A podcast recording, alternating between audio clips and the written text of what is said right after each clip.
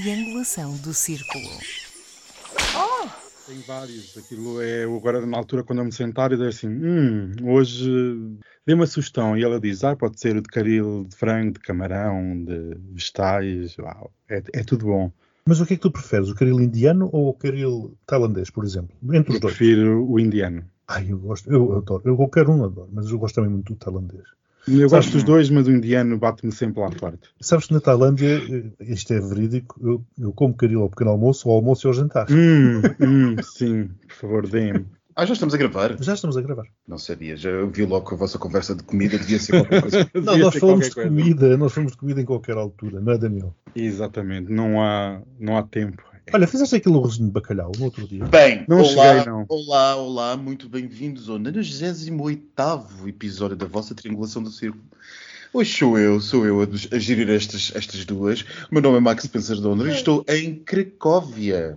Ai, Hum, Cracóvia, uau. Cracóvia. Estou a umas poucas dezenas de quilómetros de Putin. Ai meu Deus do Ai, céu. a vaca, vaca. Mete um chapéu por causa dos mísseis. Uma pessoa tem que viver in situ, não é? Como é que está o ambiente? Bem, a cidade, a cidade está, está calma, eh, está um belíssimo dia, eh, solerinho dia, que é raro por estas coisas, tu sabes muito bem, Miguel, tu conheces bem a cidade.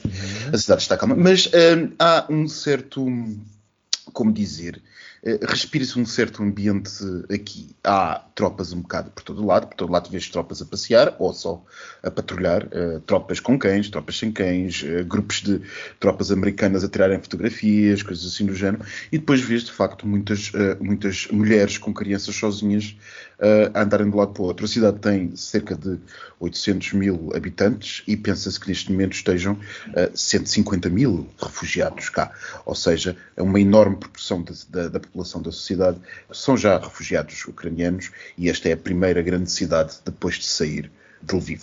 Cracóvia é uma cidade lindíssima, efetivamente. Exato.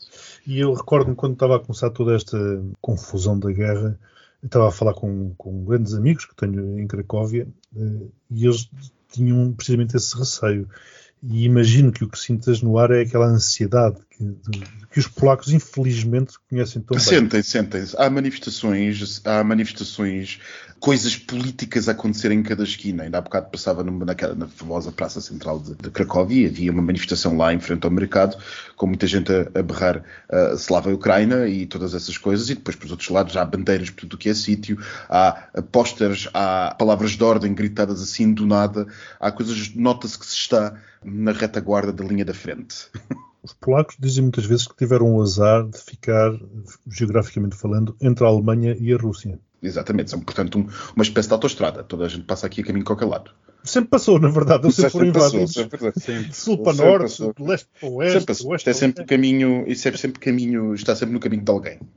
Nós, pronto, é que estamos aí na ponta, o pessoal não tem que, não tem que ir a lado nenhum, não é? Como já foi apresentado, eu sou Daniel e estou em Almada. Ai, meu Deus. Pensar que ele estivesse num estádio em Moscou hoje.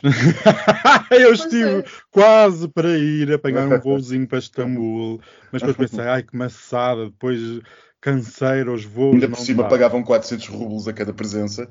Eu já já viste, tu- é, é ótimo. Então É o ótimo. rublo é um, o rublo vai ser uma peça histórica para pendurar na parede. 400 rublos em cada presença e eu acho que até dá, ofereci um autocarro, portanto era um bom Hum. negócio para ti. Mas Desculpa. sabes que a partir do momento em que chegasses à Rússia, eh, Daniel, tu não terias problemas com voos, porque eles agora têm imensos aviões. Tens imensos, Tem 515 imensos, ao sim. todo. Pelo menos. Esses foram os que roubaram. algum, não dá para comprar. 515 roubados. Roubados. Bem, se calhar aquilo que com o Ocidente pegou de si e caçou de reservas de- estratégicas do Banco Central Russo 150 mil milhões de euros dá para pagar os ditos aviões, não sei. Uhum. Pois, também não se sabe. Bom, Bom, e eu sou o Miguel Gramonte e estou a falar-vos de Aveiro. Que linda. meus amigos, pois é, como já deu para perceber, continuamos na Ucrânia. Ah, eu pensei que fôssemos falar de comida, sei lá, de bolos. Hum, de- sim, cheesecake, É um bolo de limão com canela. Ou de Zubrovska, ou de Zubrovska. Ah, Ah, adoro, é adoro, sim. adoro, adoro. Mas não, vamos tentar afunilar um bocado os efeitos desta guerra ao, justamente ao nosso mercado doméstico. Bem, e enfim, isto tem sido interessante ver aquilo que acontece em Portugal uh, nos últimos dias. A, a TAP já uh, triplicou a taxa de combustível, não é? Miguel, já deves ter visto, não faço Já, já ainda bem que eu comprei os bilhetes com alguma antecedência. É já a partir desta segunda-feira. Tenho vários bilhetes comprados e está tudo. Não raras, vezes, não raras vezes uma pessoa compra uma, um bilhete na TAP e é só taxa de combustível e taxas de segurança. Depois ainda temos os nossos refugiados que ficaram apiados em Badajoz, porque a CP não os conseguiu trazer, e temos 242 euros. Depois põe aqui o som das palmas que os bancos portugueses conseguiram, conseguiram congelar uma conta bancária de um oligarca sancionado pela UE. Portanto, o que nós vamos ver é quais são os efeitos da nossa guerra no mercado português e na sociedade portuguesa. E temos, e temos alguns caminhões bloqueados em Espanha. E temos caminhões bloqueados em Espanha. Parece que o Fula já desapareceu de muitos supermercados. Sim. É aquela coisa que uma pessoa tem aberta durante meses na, na dispensa e, e de repente desapareceu. Não, e depois guarda-se, o pessoal vai guarda-se, depois guarda aquilo acaba, frascos uma pessoa acaba por desistir e deita fora porque aquilo está tudo, tudo É um sujo. ranço, um ranço. Ai meu Deus! Enfim, Cenário. enfim, é, é isto. É, Bem-vindos a Portugal. Bem-vindos a Portugal na Guerra. E vamos começar justamente, Miguel, além do teu óleo de ranço, o que é que queres dizer sobre isto? Olha, eu, eu vou fazer aqui um introito a este, a este tema, começando por dizer que nós temos muita sorte em termos governo. é verdade. Porque, porque, na verdade, se Costa tivesse sido cínico, no momento em que viu o seu orçamento chumbado, ainda na generalidade, não teria feito aquilo que muitos o acusaram de fazer, que era estar agarrado ao poder, portanto, ter-se admitido, e neste momento estaríamos sem Assembleia da República, sem governo. Portanto, estaria o Marcelo sozinho, não sei a fazer o quê, não sei se teria nomeado um governo de iniciativa presidencial. É, Portanto, provavelmente sentir-se melhor num teatro em Mariupol. Talvez, talvez. Mas o que é certo é que as pessoas. Qual seria a pressão sobre ele? O que é certo é que as pessoas queixam-se, e vamos falar disso com certeza ao longo deste episódio, porque já vimos que anda muita gente a queixar-se. Portanto, isto, isto vai ter aquele tema que eu tenho, ou aquela pergunta que eu tenho feito muitas vezes, que é até quando seremos todos Ucrânia? Mas as pessoas já estão muito a queixar-se, protestam contra o governo, mas uh, deem graças, uh, neste caso, ao Costa, por haver governo, porque senão nem isso existiria. Uma vez mais, tudo o que nós não precisávamos eram eleições. Exatamente. Bom, mas o português também é bom a queixar-se e, de facto, está munido de muitos argumentos que as, que as, redes sociais não param de espalhar no que toca aos combustíveis e aquela história, por exemplo, Espanha e Alemanha e isto e aquilo e aquilo outro, quem subiu e quem não subiu, porque é que nós subimos agora e não subimos depois, etc, etc. Mas o que é facto é que saiu esta semana uma estatística, uma análise uh, da OCDE, justamente com, com, uma análise de um grupo de, de produtoras petrolíferas, usando dados da OCDE, que mostrava que eh, aos preços da semana passada de combustível, aos preços do combustível eh, nos mercados eh, europeus, nos mercados ocidentais, Portugal estava, salvo erro, na terceira posição mais alta face, face à proporção de rendimento médio que é utilizado para combustível, só suplantado pela Eslováquia e pela Grécia. Nós estávamos alguns nos 5,3%, salvo erro, ao passo que países como a Alemanha estavam nos 2,9% e os Estados Unidos no 1,2%. Realmente, no início, houve aqui um bocadinho de desfazamento, porque uh, eu comecei a ouvir no início da, da invasão as cabeças pensantes deste país a serem perentórias em afirmar que Portugal seria o país menos afetado de toda a União Europeia, reforçando um bocadinho a teoria que pouco ou nada se iria sentir, a não ser alguns picos eh, no valor do combustível e, e da energia. Esta linha de pensamento vem muito também com o início da pandemia. Não sei se se lembram que ainda os casos não tinham chegado a Portugal e os governantes já diziam que a pandemia era benéfica para a economia nacional, porque iríamos exportar. Por isso, hum, esta falta de visão e falta de ambição no planeamento e no pensamento político demonstra que ficamos todos desprevenidos aqui em Portugal e só agora, esta semana, quase passados um mês de invasão, é que tivemos, por exemplo, o Presidente da República a dizer, eh, muito resumidamente e não citando, que vamos todos sofrer muito bem na pele o que será uma economia de guerra. E parece-me um bocadinho triste com ou sem governo, que os governantes prestem este serviço de não avisar a população e de não prepararem explicarem ao, à população o que é exigido delas e o que é que vai ser exigido no futuro. Não é quando já temos preços elevadíssimos, porque como nós falámos aqui no episódio anterior, estes preços da energia já estavam a subir. A guerra apenas acelerou uma tendência que era claramente de alta. E custa-me ver o papel realmente que o Presidente da República agora tem, que remeteu-se ao silêncio quando não devia ter remetido e agora aparece a avisar, a dizer: Ah, isto vai ser a desgraça, amigos, vai ser a desgraça, preparem-se, preparem as latas de atum. Sim, ele disse que vão ser tempos muito duros, foi assim que ele se referiu, creio eu, ou muito difíceis. Eu volto a insistir, o que é que o povo estava à espera? Quer dizer, quando isso falava-se no início, as pessoas têm que ter eh, a noção de que as democracias custam. Custa viver em liberdade. E por vezes eh, é necessário fazer sacrifícios se calhar os países eh, que passaram por guerras aqui na Europa saberão isso melhor do que nós, porque pelo menos nós na Segunda Guerra Mundial fomos poupados. Graças a isso temos o Cristo Rei aí ao pé de ti, Daniel.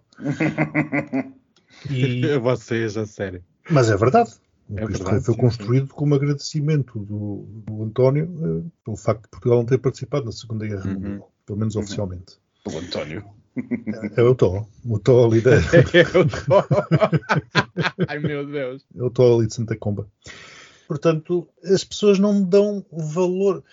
Uma vez mais, tudo o que nos chega de forma muito barata ou gratuita, nós tendemos a não dar valor. E se calhar a liberdade e a democracia custou a alguns, nomeadamente a muitos combatentes nas guerras coloniais, e também a muitos resistentes contra a ditadura, mas a grande maioria do povo, quer dizer, se os, se os soldados milicianos, não estamos a falar de soldados profissionais, mas não se tivessem revoltado, não foi o povo que veio para a rua fazer o 25 de Abril. O povo veio quando a coisa já estava, já estava a andar. O povo por ele, é, pronto, cá está. Está feito, está feito, olha, vou Está feito, está feito, olha, vamos lá ver aquilo, vamos lá, para Chaimites. E isto é um bocado o retrato daquilo que estamos a viver agora, que estamos a viver agora, que é, somos todos Ucrânia, eu volto a insistir, mas desde que isto não implique grande coisa, quer dizer, agora sermos todos Ucrânia e agora o, o, o óleo de girassol subir, epá, isso é que é uma chatice, não é? Ou sermos todos Ucrânia e não estamos dispostos a pagar mais uns cêntimos, muitos cêntimos pelo combustível, Pronto, temos essa noção de que ou somos todos Ucrânia e realmente queremos combater o Sr. Putin, como deve ser, ou, ou não somos. Agora o que não podemos é querer o melhor dos dois mundos. E depois querer, uma vez mais, que seja o Estado tal como na pandemia, porque isto é a coisa uh, que resolve os problemas. E depois não queremos pagar impostos, porque depois dizemos que os impostos são muito altos. Portanto, os impostos que servem para pagar, ou que serviram para pagar todo o, sistema, o Serviço Nacional de Saúde, que estão a servir agora, são muito, são muito altos. Portanto, pagamos muitos impostos, como se depois os impostos não servissem para estas coisas. Se são bem gastos, são mal gastos, se, poderiam ser usados de outra forma, é outra discussão. Agora, não queremos pagar impostos, porque, como ouvimos permanentemente aí nas filas dos supermercados, eu pago porque o Estado assim me obriga, porque senão não pagaria. Parece-me que é uma, uma, aquela coisa estranha que acontece na cabeça dos portugueses, não perceberem que uh, viver em sociedade e viver em liberdade e em democracia tem custos. E estes são deles. E que defender princípios, em última instância, defender a nossa terra, que poderá ser isso que daqui a uns tempos estará em causa, custa. E é necessário fazer sacrifícios. E os sacrifícios, se calhar, é não dar a volta ao fim de semana de carro, se calhar é, é comprar menos carne, porque os nossos avós passaram por tudo isso na Segunda Guerra. Comprar menos carne, onde é que eu já vi isso? Uhum. é o que, mas é o que vem aí. Tá, mas não acho. Mas agora aqui num ponto interrompendo as vossas não, pessoas. Não, não, não vou interromper. Podes interromper. Mas já, já interromper é uma coisa que fazemos aqui frequentemente. Acabei de sim, sim. Eu, eu, eu, se fosse o postigo, eu respondia. Bem, uh, vocês não consideram que a estratégia de comunicação, quer por parte do governo, quer por parte do Presidente da República, não tem sido um pouco parca em explicar realmente às pessoas o custo e o benefício e o sacrifício porque imaginem, no início deste conflito, só houvesse uma comunicação clara e concisa, o António Costa já tinha dado uma entrevista nacional a explicar e a tentar impor alguma clareza, porque existe muita desinformação. E devíamos tirar um pouco, devíamos olhar para lá para fora, no caso até dos Estados Unidos e até de outros países, que têm comunicado claramente com a população a explicar estes sacrifícios. Porque se forem explicados, eu penso que a maioria da população irá concordar com eles e dizer que temporariamente teremos que ter este custo.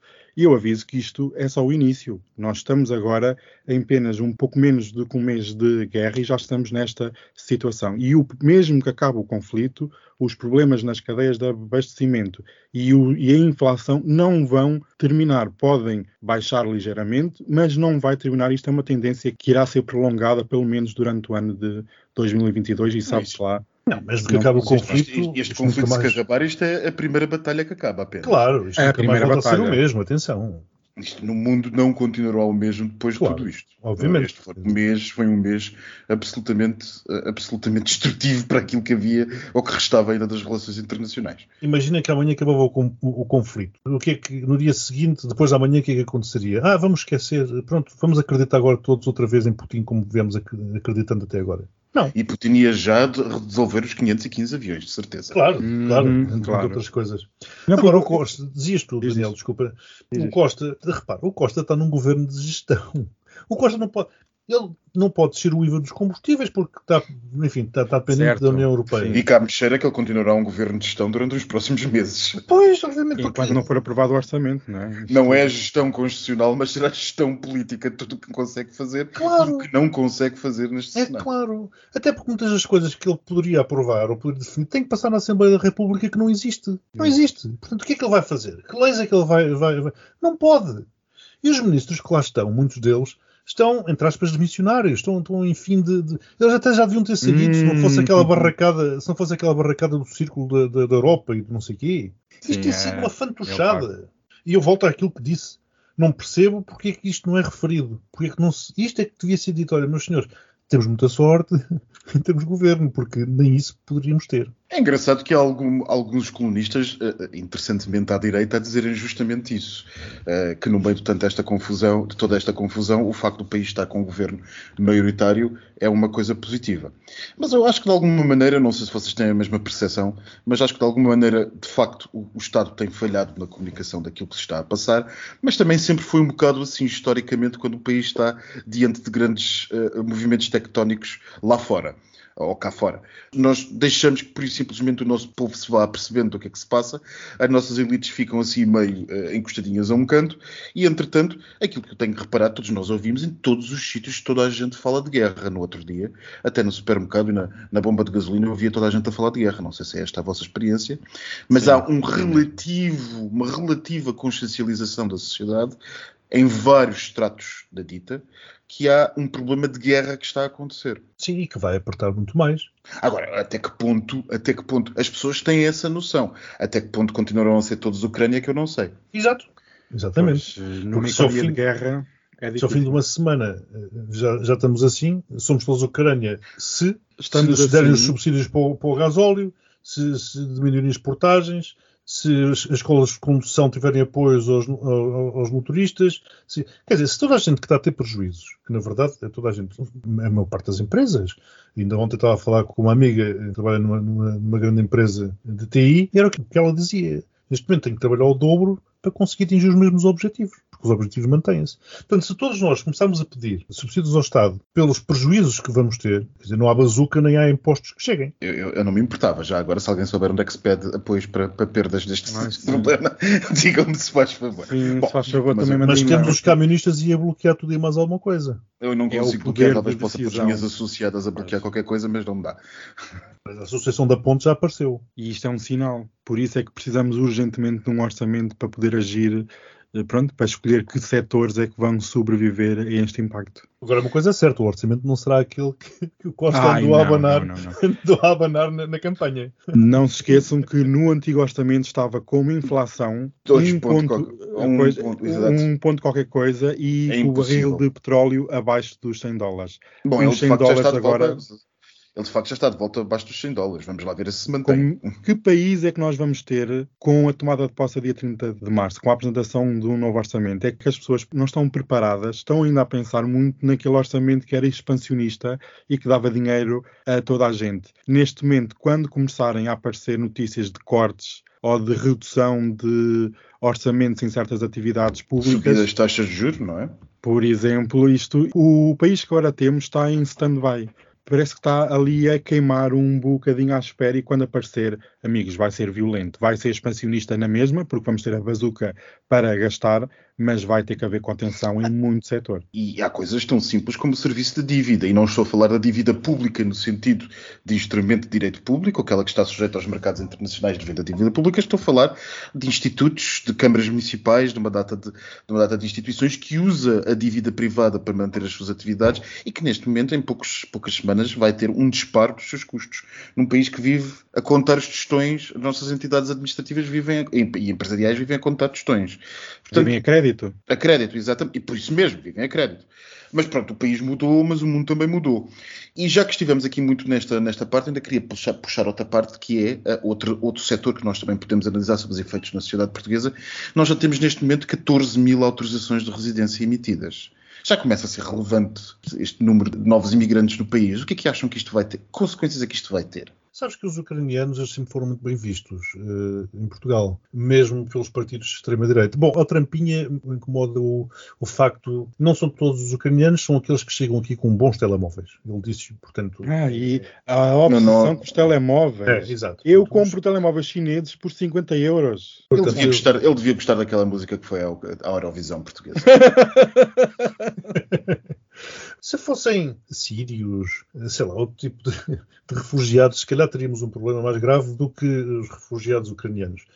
Eu acho que temos que ser solidários, uma vez mais, temos que receber muito mais gente, porque países como a Polónia, como a Eslovénia, perdão, a Eslováquia, estão a ficar já Sim, subcarregados. Cracóvia, Cracóvia já recebeu 10 vezes mais do que todo Portugal. Exato, portanto, as pessoas têm que se espalhar pela Europa e, portanto, a Europa tem que ser solidária. E isto é uma vez mais são sacrifícios. Mas aí eu tenho visto, tenho visto grandes movimentações da sociedade portuguesa a empenhar-se a receber, a receberem refugiados, a irem, às fronteiras eh, com, com, com a Ucrânia buscá-los. Exatamente. O, o, meu avião para cá, hoje de manhã, tinha muita gente eh, que estava em grupos de apoio organizados. Sim, eu reparei sim, isso muita tem, coisa. Isso tem havido e é de louvar. E aí os portugueses não, não, não costumam falhar não costumam falhar. Quando é preciso unirem-se em iniciativas humanitárias, nunca os vi falhar, sinceramente. Agora, temos que realmente ter cuidado. Aliás, vocês já viram que já há redes já de exploração sexual, de tráfico pois. de crianças, eh, que se estão a aproveitar de toda esta situação. E muito interessantemente também, desculpa interromper-te, muito interessantemente eu também tenho reparado, não sei se vocês têm reparado, a, a, a movimentação muito ativa das igrejas evangélicas brasileiras. Não sei se já uhum. repararam. Lembraste disso porque eu falei de tráfico de crianças? Não, não. Meu Deus, este podcast a sério. Horrorosas, horrorosas. Não, não, por acaso não me lembrei disso, mas lembrei-me de poderes ocultos a movimentarem-se por coisas tão positivas. Mas o próprio CEF tem vindo a emitir avisos para as pessoas fazerem os registros todos direitinhos, para depois não desaparecerem e não lhes perderem o, rastro. CEF, aliás, creio que implementou o controle de fronteiras terrestres à entrada de Portugal. Creio eu. Não, não, sei. Posso, é, não, posso, não posso garantir. CEF também, que nunca mais é extinto, mas pronto, isso é outra coisa. Mas devo dizer, devo dizer aqui, aqui o seu, o seu dono, que no que toca a essa parte da regulamentação e da assistência jurídica e de, ou, vá lá, administrativa à entrada de, de refugiados ucranianos, o CEF tem sido assinavelmente rápido. Tem sido mais rápido, por exemplo, se prestarem atenção ao debate político na Europa. Eh, só ontem é que a Inglaterra apresentou um sistema semelhante ao português e a Alemanha ainda nem sequer o apresentou. Estás a falar do site? Estou, não, não estou a falar do site, estou a falar do sistema de site, da emissão das autorizações de residência e da proteção e da proteção propriamente dita que é muito mais rápida neste momento em uhum. Portugal. Eu tenho reparado, em termos profissionais, até tenho reparado que está bastante mais uh, célere no que se toca. Ou seja, o processo é muito fácil ao passo que há outros países da Europa que ainda não reagiram desta maneira. Portanto, o seu é seu dono só. Temos, temos que, que, os receber. Não esquecer que são pessoas que não deixam a sua terra por opção, deixam-na por obrigação, deixam para trás familiares, maridos, pais, filhos. É duríssimo e deixam-nos deixam uh, num território que, dependendo de Putin, é para ser arrasado, é para ser bombardeado, é para acontecer à Ucrânia aquilo que os aliados fizeram a Nuremberg. É arrasar a cidade ou as cidades com bomba para nunca mais ninguém se lembrar. E, portanto, Isso é o que Putin quer fazer na Ucrânia, no meu entender. É arrasar. Aliás, se Putin puder, ele vai bombardear Kiev até a cidade ficar em pó, desaparecida. Ó oh, Daniel, e tu que gostas de economia, nós estamos a falar da perspectiva, da perspectiva negativa de tudo isto que economicamente pode acontecer ao país, mas também há uma perspectiva positiva positiva, entre aspas, entenda-se do ponto de vista económico, nada Pronto, positivo. eu agora vou dar a, a, mão à palmatória que falei mal da nossa elite política e dos governantes a dizerem que há benefícios para a economia portuguesa. Sim, aqui temos uma oportunidade única de transformação do tecido económico em Portugal e especialmente a Sul. Exatamente. E, aí especialmente a Sul, porque está sempre, nós temos a ideia que o Sul é para férias, o Sul é para descansar numa herdade ou para apanhar banhos de sol. Não o sul do país tem um potencial gigante e pode ser um pilar fundamental na transição energética europeia. Sines e a, e a área circundante pode ser realmente e pode reforçar o papel de Portugal na União Europeia e trazer benefícios no futuro em questões negociais, porque se nós transformarmos o país como há 10 anos, e tenho que dar outra vez a mão à palmatória, há mais de 10 anos, eh, citando Durão Barroso, que na altura queria transformar Portugal num hub mundial de passagem de mercadorias e de pessoas. Peço desculpa, Daniel. Durão Barroso, aquilo que em 2002 disse que se o mercado de combustíveis fosse liberalizado, uh, os preços baixariam é esse? Esse mesmo. Que Durão Barroso, aquele que foi aos Açores? Foi, só, só apareceu os sapatos. Em várias capas de jornais na altura apareciam as três principais figuras e apareceu depois os sapatos do Sr. Durão Barroso. Porque, Enfim, como sabes, os argumentos, os argumentos que eles apresentaram... Mas, coitados, Daniel, interrompemos o... mas os argumentos que eles apresentaram nos Açores estão agora a ser usados por Putin. Pois, enfim, eh, podíamos dedicar eh, vários episódios a isso, porque eu adoro esse tema. Ainda focando aqui no tema que o Max me tinha questionado, realmente, se nós tivermos ambição e visão, como eu falava inicialmente, Portugal pode estar na frente para receber imenso dinheiro europeu, imenso investimento e transformar de uma vez por todas este país num hub energético com uma ligação transatlântica entre os Estados Unidos e a Europa. E nós podemos ser o elo de reforço dessa ligação transatlântica que agora, mais do que tudo, nós precisamos de reforçar a nossa aliança com os Estados Unidos e com os nossos países aliados, porque todos caminhamos para formações de alianças. E dou aqui um reparo nesta e, Desculpa, formação... Daniel, e África também não esquecer. Exatamente, também temos aqui um elo muito importante. Isto aqui há movimentações gigantes a acontecer na economia mundial e na geopolítica e na geoestratégia. E uma coisa podemos dizer, a velha questão de decidir quem fica com, com Sines, a China ou os Estados Unidos, eu acho que o governo socialista não se vai, não se vai atrever neste contexto a dizer que é a China. Uhum. Se lá estivesse a geringonça, já não sei. Se lá estivesse a geringonça, duvido. Mas ainda há outros efeitos. Por exemplo, estavas a falar do Sul. Isto pode ser uma, uma possibilidade, eh, enfim, histórica de uh, renovar uh, as. De renovar, por exemplo, não de renovar, mas de renovar, sim, também geracionalmente, mas sobretudo de distribuir mais a força de trabalho no país onde falta, justamente que é a Sul. E também temos outras coisas, outras coisas que estão a ser faladas muito internacionalmente. Ainda há uns dias, o Haaretz, que vocês devem conhecer ser o maior uh, jornal uh, israelita, dizia na sua edição internacional que as tecnológicas, uh, as tecnológicas israelitas, que enfim, são conhecidas por trabalharem com os países de leste, sobretudo com a Ucrânia, onde tem uma grande capacidade, onde a Ucrânia é um país que tem, eh, até bem pouco tempo, teria uma enorme quantidade de formados em novas tecnologias e, na área da informática, basicamente, e que neste momento estão a ser obrigados a transferir todos esses investimentos para países como Portugal e Polónia. Sobretudo Portugal tem tido, nas últimas semanas, muitos contactos, aparentemente, a julgar pela imprensa israelita e pela imprensa eh, portuguesa, muitos contactos de empresas israelitas que querem transferir as suas atividades tecnológicas para Portugal. Portanto, há aqui algumas coisas a acontecer. Ah, e são essas mesmo, essas e outras outras que nos poderão permitir sair de setores uh, clássicos de produção que nos têm mantido até agora à, à tona d'água, como por exemplo o, o, eterno, sempre eterno calçado, uhum. o turismo. Repara, nada, nada contra Mobiliário. mobiliário, nada contra, contra esses setores. Quem me dera a mim que, que fossem ainda mais fortes do que aquilo que são. Agora nós temos efetivamente que diversificar eh, a nossa oferta e a nossa carteira de serviços que, que podemos prestar. Serviços e, e- e bens, produção de bens, naturalmente.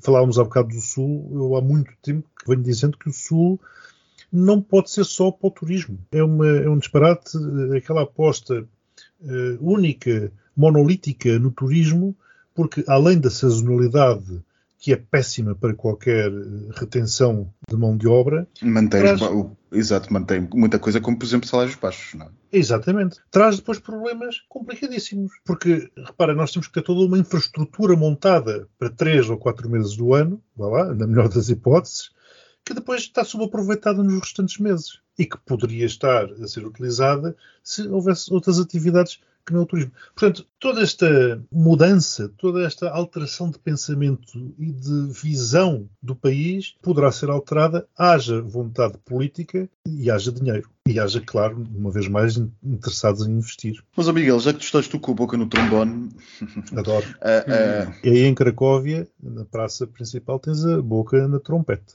Pois, exatamente. Bom, continuando, já que estás tu com a boca no, no trombone, hum, há um aspecto que eu gostava de trazer também para este debate sobre a guerra na sociedade portuguesa, que é para este debate, não para a nossa análise, que nós não debatemos, nós concordamos. A nossa conversa. A nossa conversa. Diálogo. enfim, a nossa tertúlia, que é um aspecto que eu gostava de trazer aqui para a tertúlia, que era justamente uma coisa que a sociedade portuguesa detesta falar, eh, que é investimentos militares.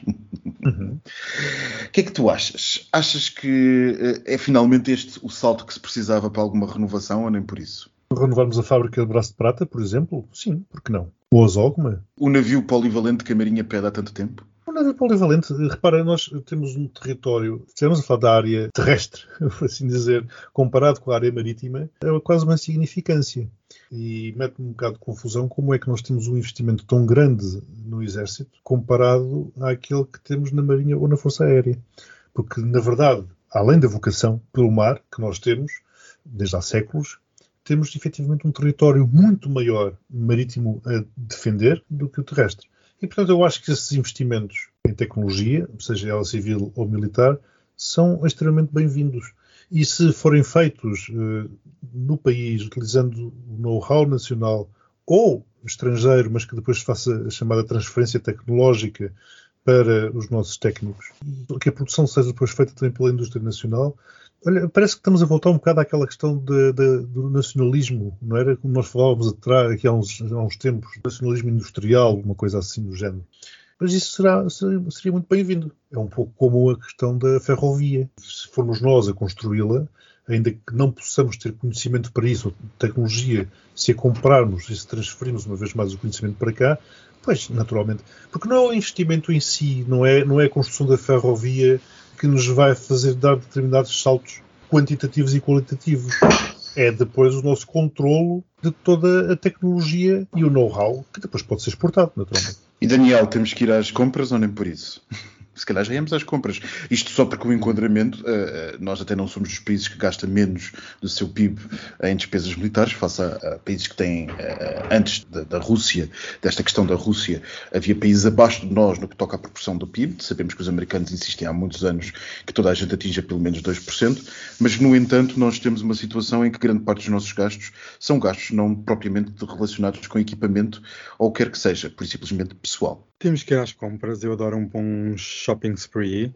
Mas realmente estavas a, como, como a dizer, Max, nós gastamos, não, é, não somos dos que gastamos menos, mas gastamos mal. É isso que estavas aqui a tocar e é super importante que neste momento de aperto e de confrontação clara é necessário uma reorganização eh, das Forças Armadas, uma, não digo uma limpeza nem uma purga, mas uma eficiência maior, porque realmente quando há exercícios com outros membros da NATO, e vamos imaginar no caso dos Estados Exato. Unidos, Exato. chega a ser, as histórias que se ouvem chegam a ser, a roçar o ridículo de tal ineficiência e de ter que ligar a quem, de, há cinco pessoas acima, quer dizer, então quando as bombas estão a cair, precisamos de ligar a cinco pessoas? Não, precisamos ligar às pessoas que são importantes. E outra coisa que o Miguel estava aqui a falar e mu- muito bem, nós parecemos gastar dinheiro naquilo que não interessa, porque o equipamento, as nossas forças A nossa força militar está no mar. No mar e na força aérea. E gasta-se demasiado dinheiro na infantaria. Porque E é, sobretudo número. aí, e é sobretudo aí que o povo vê mais a sua relevância, não é? É, infantaria, artilharia, tudo que, do, do exército. Agora, concordo, Max, efetivamente devemos ir às compras. É muito bonito estarmos a desenvolver navios e a construir navios, mas eh, eles são precisos para ontem. Exatamente. E isto demoram anos, porque não há o conhecimento, o know-how, como vocês estavam a dizer, em Portugal. É preciso ir lá fora comprar, muitas vezes comprar sucata para renovar aqui dentro, e um novo navio demora, meus amigos, eu não quero, eu não, eu não vos quero mentir, mas à volta de 8 a 10 anos até ser entregue. Nós não temos 10 anos, nem 5. Então Não, e- fazemos como Putin, nacionalizamos os navios alheios, pronto.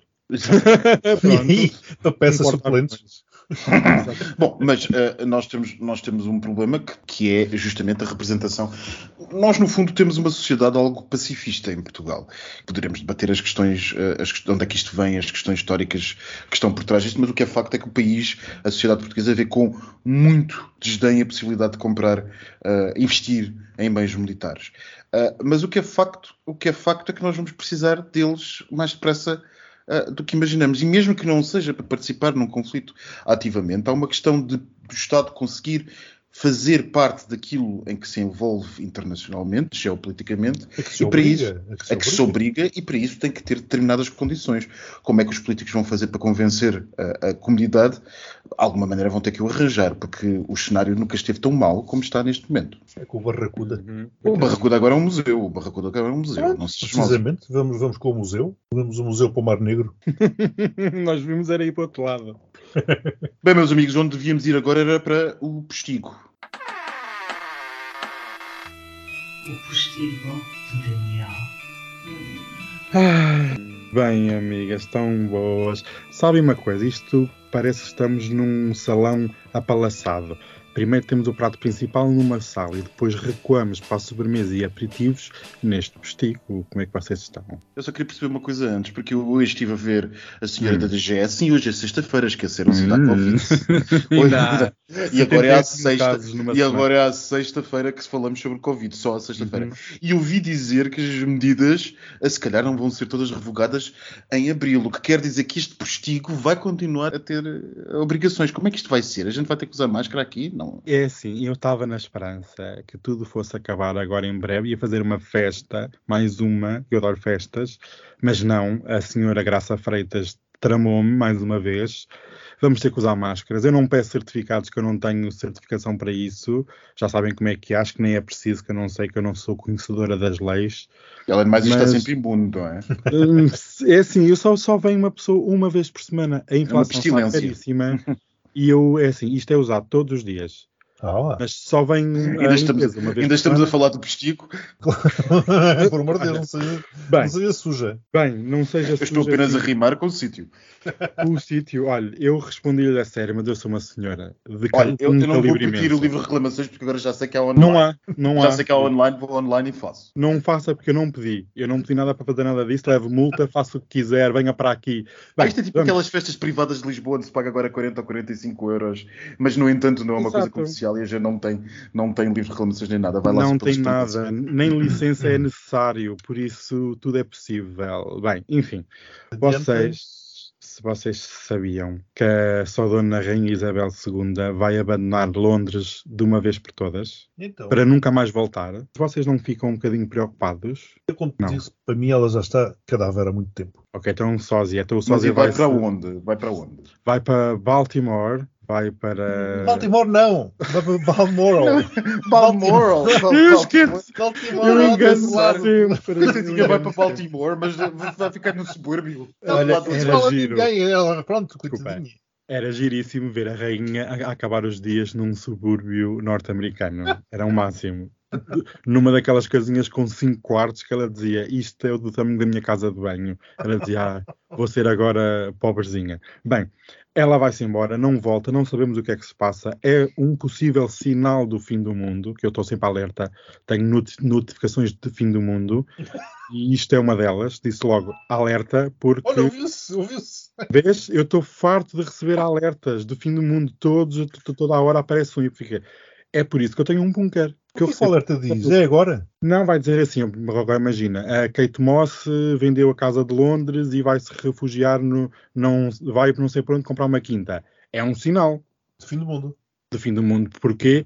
Uma pessoa cosmopolita ir para o campo é logo, vai fazer um bunker, tem uma casa por cima, acontece uma coisa, vai-se para lá de baixo. Quando vier o, o, passado uns meses, quando vier o barco ou os aviões para recolherem os sobreviventes, lá está ela com um sinal, estou eu aqui, levem-me para a nova arca de, Noé, porque isso vai, vai ao impacto nuclear e depois as pessoas que sobreviverem são recolhidas e vão para um sítio todas juntas vai plantar couves e, e, criar porcos com o Max. Sim, vai. Uh, eu peço imensa desculpa, mas eu não faço nada disso. Mas ouvi dizer que vais fazer, que vais contrário o teu espaço. Eu, eu, eu, não, eu não. O Daniel é que leva a vida a dizer que quer fazer isso. E depois ainda vendê-los na Bolsa Internacional. Não, o Daniel é vacas magras. Porcos, porcos também, magros, que eu já... porcos, porcos magros. Porcos, porcos. As vacas magras é os, é os tempos que correm. Não, isso tens gado vivo. Que é também é outra coisa que eu. Mas olha que eu tive perto de 30 mil cabeças que estavam quase. O, o contrato estava quase a finalizar e por acaso despachei-me desse contrato de futuro, se não tinha que recolher em Almada 30 mil cabeças de porcos magros. Enfim, histórias da minha vida. Quando quiserem saber, eu vou escrever um livro sobre essas histórias todas. Bem, eu vou avançando e vocês sabem uma coisa que me deixou muito hum, inquietante. Nós vamos estar aqui eh, de novo em Inglaterra e vou ser muito acelerado porque eh, eu não, eu, não, eu não vou falar de Filhos da Rainha porque isso é tão, ah, é tão nojento que não dá. Ficámos a saber que um pugilista inglês afirmou recentemente que o segredo para o seu sucesso no mundo do boxer era apenas um ingrediente. Alguém adivinha? Uh aquela coisa que se come às vezes com comida japonesa, como é que se chama? Gengibre. Diga, gengibre, e tu, Max, o que é que achas que é? Não faço a mínima ideia. Uma alfacezinha, né? Para manter ali uma proteína. Bem, alface, não, proteína, proteína com alface. Ai, ai, filha, tu estás completamente louca. Estou louca. Aqui na margem sul é assim. Nós, nós a nossa proteína é alface. Então, São para a guerra, pronto. Pronto, Estou a ver que elas são poupadas na margem sul. São, é. gostei da inflação, a filha. Sai um bife de alface. Sim, bem, o ingrediente é, preparem-se, batam os tambores, porque é masturbar sete vezes ao dia. Eu volto a repetir, sete, sete, sete, sete, sete vezes ao dia. É o segredo para o sucesso dele. Eh, eu, sinceramente, o sucesso, eu gostava... o sucesso, o sucesso dele é claramente uh, baseado na falta, de, na falta de coisas para fazer, só pode. É isso que eu estava... Olha, o Max pensou exatamente como eu. Como é que esta gente tem tempo para inserir sete eu digo, eu tentei simular na, na minha agenda, numa agendazinha, eu pus lá das 8 da manhã às 11 da noite e pus o meu horário de trabalho, almoço, lanchinho, etc, etc, e, e tentei encaixar sete vezes. Eu só pude encaixar duas da meia-noite à uma da manhã. E era o único horário disponível. Se calhar o segredo é porque se calhar ficou com, com pelo menos o músculo da mão direita ou do braço direito mais forte. Talvez seja isso. Digo, Olha, digo eu bom ponto de vista, realmente. Eu achei realmente foi um exercício. Olha, sim, gostei. Eu gostava de saber quem são estas pessoas, porque realmente, filhas, eh, quem é que tem tempo para isto? Eu tenho que ir plantar cereais, que nós temos falta imensa em Portugal. Por isso. Sabes quem voltou? Ai, a nossa querida. Repara, não se, máximo, se tu tivesses acordado 24 horas por dia, ora, isso daria uma masturbação de cada 3 horas e meia, mais ou menos. Ai, filho, eu não tenho tempo para isso. Pois é. Eu tenho filhos para cuidar, tenho trabalho para fazer, casa para limpar, enfim, vamos avançar. Olha, há aqui um drama muito grande no Twitter, que é o Vladimir Putin não segue o Joe Biden no Twitter. Ah. Um drama de redes sociais que ninguém interessa mas eu adoro estes dramas. Pronto, um beijinho para eles, porque se adoram nessas coisas. Eu vou aqui acabar. Este... Mas segue com certeza o Macron. Ou o Macron é Não, não, não, só segue. Não, Macron é que não, o Macron, o Macron tem um fetiche por Putin, portanto tem não, que haver um seguimento. Mas qualquer. o Putin não segue o Macron. Mas o, o Macron segue o Putin. Pronto, isso é outra história. O Putin só segue 20 pessoas, mais ninguém. É o, o Adolfo? não, eu vou dizer, é o Obama, o Trump, tens o Elon Musk e o resto é tudo entidades uh, russas, como o Ministério da Defesa, não sei quê, não sei quanto. Bem, mas isto não interessa para nada. Eu vou acabar aqui com um tom mais interessantíssimo que nós gostamos muito, eu pelo menos falo por mim, não falo por vocês, que é o concurso internacional do Mr. Global 2022. Ai, gostei, uh, muito, gostei muito. Vocês gostei viram, muito. não é? Vi, vi, vi, eu vi a final, adorei. Vi. É lá. Até a Isaura adorou. A Isaura está a adorar. A... O, que é, Isaura, o que é que vocês acharam? Contem-me. Eu, eu achei que era tudo um bocado igual uns aos outros. Pronto, era padrão, padrão, padrão, padrão, padrão. Não há paciência para padrão, não há. Padrão, não há padrão. paciência Era para muito padrão, Não. muito padrão. Tão normativo. Ai, É, tudo exato. igual. Tudo a Padrão. mesma sunga, sem pelo. Tudo com o six-pack. Tudo com o mesmo pente. Mas Pois. havia lá uns jeitosos. pá. Havia havia- O, o, o, o que ganhou o espanhol não era o pior de todos. O de Cuba, que creio que ficou em terceiro lugar, não aprecia muito. Eu E continuo a Tomás? dizer padrão, não interessa. Olha, Padrão. eu recomendo, amigas, quem quiser ir ver à internet, está no YouTube, tem a semifinal. É, qual é a Eurovisão, qual que é? Isto é o que interessa. Tem duas semifinais, uma grande final. Vejam, porque pelo menos passam um belo fim de semana. Eu também achei que o, o representante do Peru tinha um Peru pequeno. O espanhol é interessante, tudo o que é Caril ou Pai Eu se, bem conheço, eu se bem conheço o Miguel, deve ter gostado da, da, da Tailândia. Olha, por acaso não, por acaso não. É demasiado, Ah. padrão, demasiado padrão tailandês. Eu estou um bocado farto, Uhum. digamos. Já, já foi muito Path Na. Tailândia, só Caril, como eu disse. Só Caril, pronto. Caril. Não, e não há um Path Thai, não. Não há assim um, um, um outro prato que o deixe entusiasmado. Beijinhos, meu querido. Beijinhos. Pá, talvez, talvez, beijinhos talvez, Max. talvez França, alguns, França, entre França e Cuba, pelo menos tinham barba. Não, pronto, outra vez Cuba, já disse Cuba não. Beijinhos, beijinhos. Hum, Cuba. Beijinhos. Hum, não, não, beijinhos. França, Cuba, França, Cuba. Vá. Hum. Tchau, beijinhos. Mandem as vossas respostas. Tchau. Beijinhos. Tchau. Bye.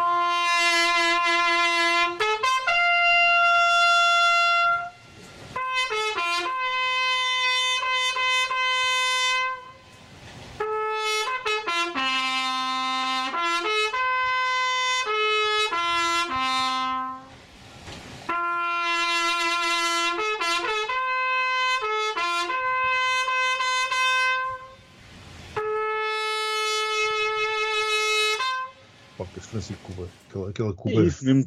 Tu, tudo sem- Ó filho, isto é tudo horroroso. É, Isto é tudo é, horroroso, são todos, são todos iguais, eu só disse os que têm barba. convenhamos, não faz deles melhor coisa. Vou mostrar à minha esposa que é para ela não achar que eu estou a ver homens. Hã? Do Brasil. O quê? Do Brasil. Como é que tu sabes? Tu já viste isto? Ai, ela conhece a do Brasil. A do Brasil também era mal toda. Ah, que p... já tinha visto isto. Ai, meu Deus. Já tinha visto, vês? Olha, eu só conheci hoje. Elas, a gente pensa que elas estão quietinhas, mas não, elas andam a ver estas coisas. Oh, oh. Ai, a da Ela- Venezuela é de fugir, meu Ai, é Deus. horrível. A da Venezuela. E ganhou. Lá nos tops. Ai, que horror. Não, Unidos, a tua esposa, a tua esposa era assim.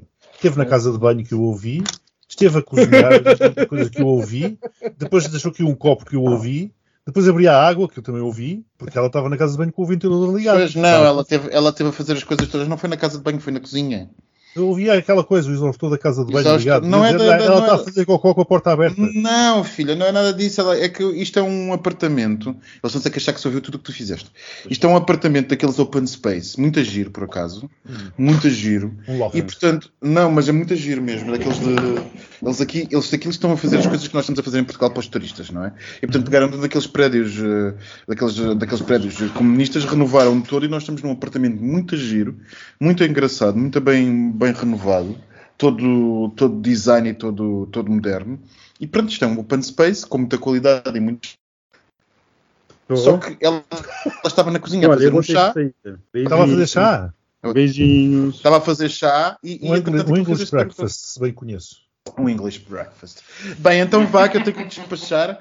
Tenho que me despachar também. Agora está-se a rir. Longa, Amanda. longa que história. despachar também para, para ir ver, para ir ver se encontro um sítio para jantar. Então pronto, como isto ficou tudo gravado, Acha que ficou bem, pessoal? acho que vai dar para fazer um bom rap. Não, olha, não te atrevas. Esta parte nem penses. Ai, por que não? claro que sim, está ótima. Porque é privada. Porque é privada. A outra que estava a gravar é que é por isto no rap. Não penses. Mas o que é que é privado? Nós não falamos nada especial. Adeus, beijinhos. Beijinhos. Vai dar um rap ótimo. Beijinhos.